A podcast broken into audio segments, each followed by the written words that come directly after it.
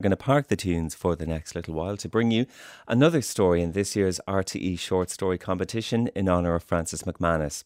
Tonight and every weeknight for the next two weeks, you can hear a story from the shortlist at this time here on the programme, and you can read all the stories at rte.ie forward slash culture. So, to tonight's story, which is called Windsea by Donal Minahan. It took joint second prize of €2,000, Euro, and according to the judges, Lucy Caldwell, Lisa McInerney and Declan Hughes. It's a story of a young man driven to the edge whose secrets are revealed to us with heartbreaking efficiency. The author allows its wounded protagonist room to rage and mourn and justify a terrible deed, making this story as moving as it is compelling. Windsea by Donal Minahan is read for us now by Aaron Monaghan. I know Hobo looked scary as fuck, but he was a good dog. The best dog. 'Twasn't his fault the way he was made look. He liked a good rub around the ears and to chase a car the same as any other dog. Just that when he ran up to people, all they saw was the gammy looking white eyes, and that put them in mind that something wasn't right with him. They'd be thinking rabies and zombies, and all sorts of fearsome shit be running through them heads. 'Twasn't fair what happened him. You're a stain, plain and simple. Had it in for us as soon as we landed in that cottage had us rang up as hippies. None of the other houses were mad about us either, I'd say, but you're worse. There's real bad in you. Got him when I was eight, did you know that? Around the time me dad went back to the road with his people. He was left tied to a pole at the halting site when all the caravans had pulled off. He was scrawny as fuck, even for a greyhound, and we both clocked him as we pulled out, and we were gone a couple of k's down the road, and the dog nearly got out of me mind. Just another thing that didn't need to be commented on. Just another thing that was wrong and messed up and unfair. But that I was learning quick was the way of the world. When Ma says, fuck's sake, under her breath, and does a Yui. But you don't want to know nothing about that, do you? You don't want to know us at all. All you want to do is hate. Looks like I'll be moving on again when I'm done here. Moving quick this time. I'll have to split with the ma too, probably. We're done here now. Raised me best she could. We've lived in seven different gaffs since we got Hobo, in seven different parts of the country. He's called Hobo because of the programme on telly about the dog that just keeps moving on, you know it? I didn't mind the moving so much once he was with us. When he bounded into each new shithole we rented, sniffing out the corners, it felt like home. You see, mister, when people asked me in school where I was from, I never knew what to say to them, because I'm not from anywhere. Hobo was more than a dog. He was the only home I ever had. He slept at the foot of my bed, followed me to school every day and waited outside the gates until Ma took to locking him inside when I was leaving because the teachers were giving out mad. I know it's stupid, but I told him things too. Talked to him all the time about how he was feeling and shit like that because, like they say on all those ads, it's not good to hold everything inside all bottled up like. Everyone needs someone to talk to. My someone was a gammy eyed dog and he was some listener. It was my friend what you took from me. He wasn't hunting no sheep, like you say. That's bullshit. First day you passed on the road in your jeep, I saw you swerve for him, and every time after. Where are all these dead sheep? Buried them, is it? Convenient. Yeah. This here was another new start. Ma would go on like this each time we moved. She'd such high hopes for every latest place. She'd read in one of those self help books she was fond of reading around the time that Da stopped calling that it takes a village to raise a child. She's the whole time since looking for that village, and each village disappoints her. I don't know why we couldn't just try to make a go of it on our own. Suppose she thought she wasn't enough for me. But she was. Her and Hobo at least the moving meant she'd get a new smile on her face and a kindling in her eyes each time we loaded the car and took the road out of the past into the future, even if I knew that in a year or two it would be another past we were driving away from. We tried our best with you. When you passed us on the road and didn't look at us, she worried what she had done. I said, fuck him, miserable old bastard, but she always worried about being liked. Things like that ate away at her. Nothing would do but for her to land up to your doorstep with an apple tart. Made it from the apples that fell in over our wall from your orchard. The night before, she was the whole night bent over the table, Jamie Oliver on her phone showing her the way, flour all over that phone, flour everywhere. Took her three goes to get the pastry right. Myself and Hobo feasted on the first two flops. Spent half the next morning worrying about what to wear, didn't want to look too hippyish. Settled on jeans and a jumper and tied her hair back, even put on a bit of makeup. You didn't even look at the dish in her outstretched hands. Closed the door in her face and left her standing on the step like a tinker. I could have seen myself staying in this place. The ma too, maybe.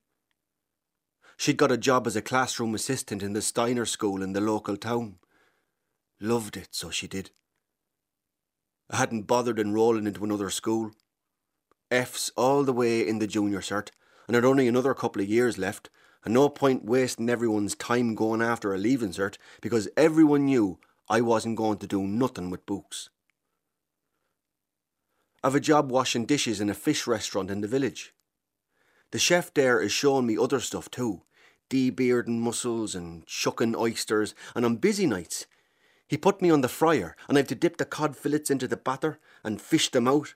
And there's a one on the floor that's about my go who doesn't look at me at all when I'm in the wash up, but who I swear is giving me the eye when I'm behind the pass. Chef is saying he might put me on the starters for the summer because he sees I'm into it and want to learn. Most young lads have no interest in working or learning anymore, he said. Full of guff too, and moody little shits glued to their phones. He liked the way I tore into the pots and came running and said yes, chef, if he roared for clean plates, and just done what I was told.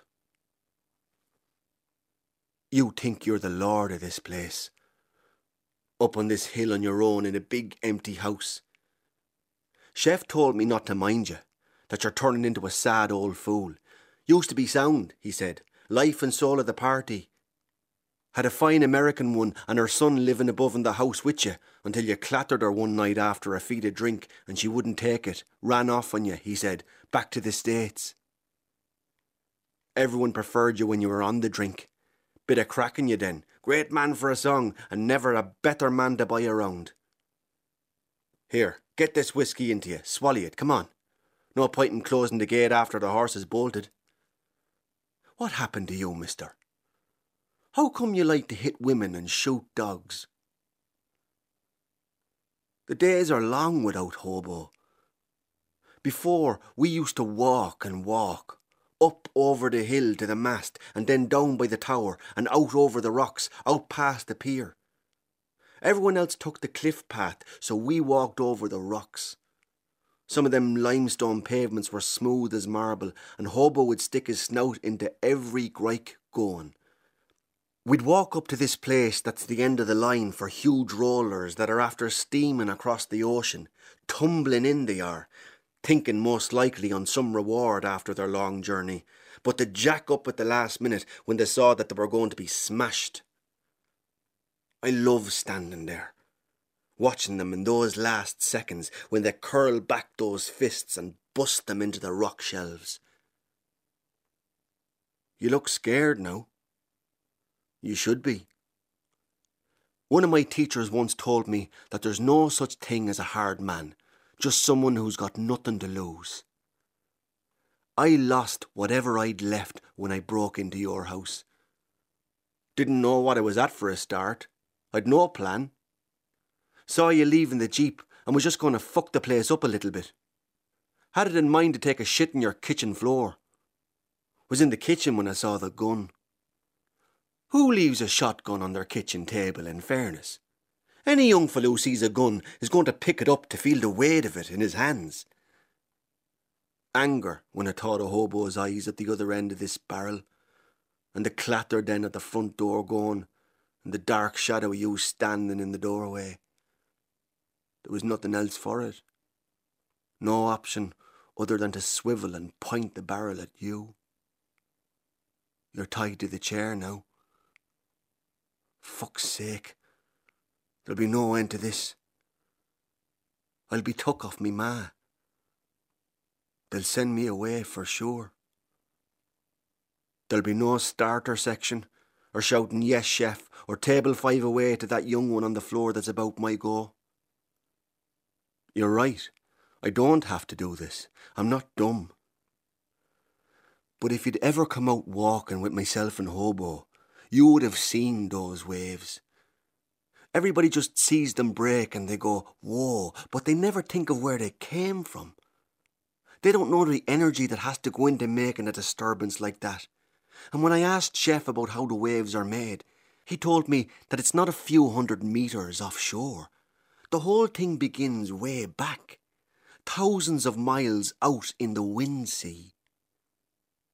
I think about that place, the wind sea.